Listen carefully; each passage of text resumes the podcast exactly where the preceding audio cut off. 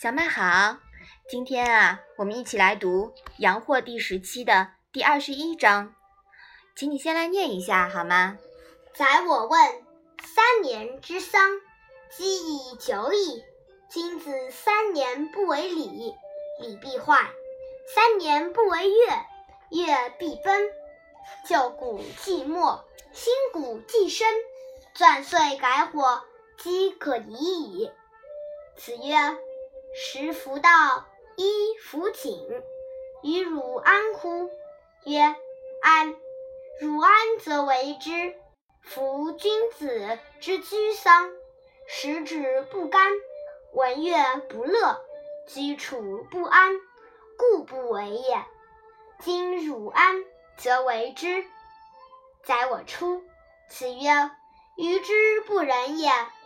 子生三年，然后免于父母之怀。服三年之丧，天下之通丧也。予也有三年之爱于其父母乎？妈妈，钻碎改火是什么意思呀？古人钻木取火，四季所用木头不同，每年轮一遍，叫。改火，鸡是什么意思呢？这里的鸡呀，是一周年的意思。食福稻是什么意思呀？古代呢，北方稻米种的少，所以大米很珍贵。食福稻啊，这里是说吃好的。止是什么意思呢？食指不干的止呢，是指甜美，也就是指吃好的食物。那这一章是什么意思呀？宰我问：服丧三年，周期太长了。君子三年不讲究礼仪，礼仪必然败坏；三年不奏乐，乐就会荒废。旧鼓吃完，新鼓登场。钻碎取火的木头轮过了一遍，有一年的时间就可以了。孔子说：才一年的时间。你就吃开了大米饭，穿起了锦缎衣，你心安吗？宰我说，我心安。孔子说，你心安，你就那样去做吧。君子守丧，吃美味不觉得香甜，听音乐不觉得快乐，住在家里不觉得安心，所以不那样做。如今你既觉得心安，你就那样去做吧。宰我出去后，孔子说：“宰予真是不仁啊！小孩生下来到三岁时才能离开父母的怀抱，服丧三年，这是天下通行的丧礼。难道宰予对他的父母没有三年的爱吗？服丧三年啊，最早呢只是适用于权贵一族，而且也不是强制。”从实际来看，孔子时代以前还没有发现过有真正服满三年丧的记录。除去孔子逝世后，弟子服丧满三年，子贡服满了六年的记录以外啊，直到汉代呢都没有。后来秦国以孝著称的秦孝文王也只服丧一年，可见三年真的是有点长。大多数人呀。都难以做到，说明这个规定还是有待商榷的。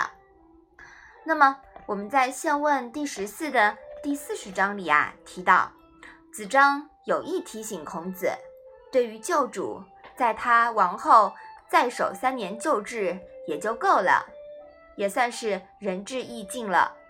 不然呀，组织会出大问题的。对于权贵来说呢？守制三年也是一个技术性问题，如果改弦更张太快了，政策不连贯也会出问题。用三年时间缓冲过渡一下更好。然而，守丧三年这个礼制啊，对老百姓就无法实行了。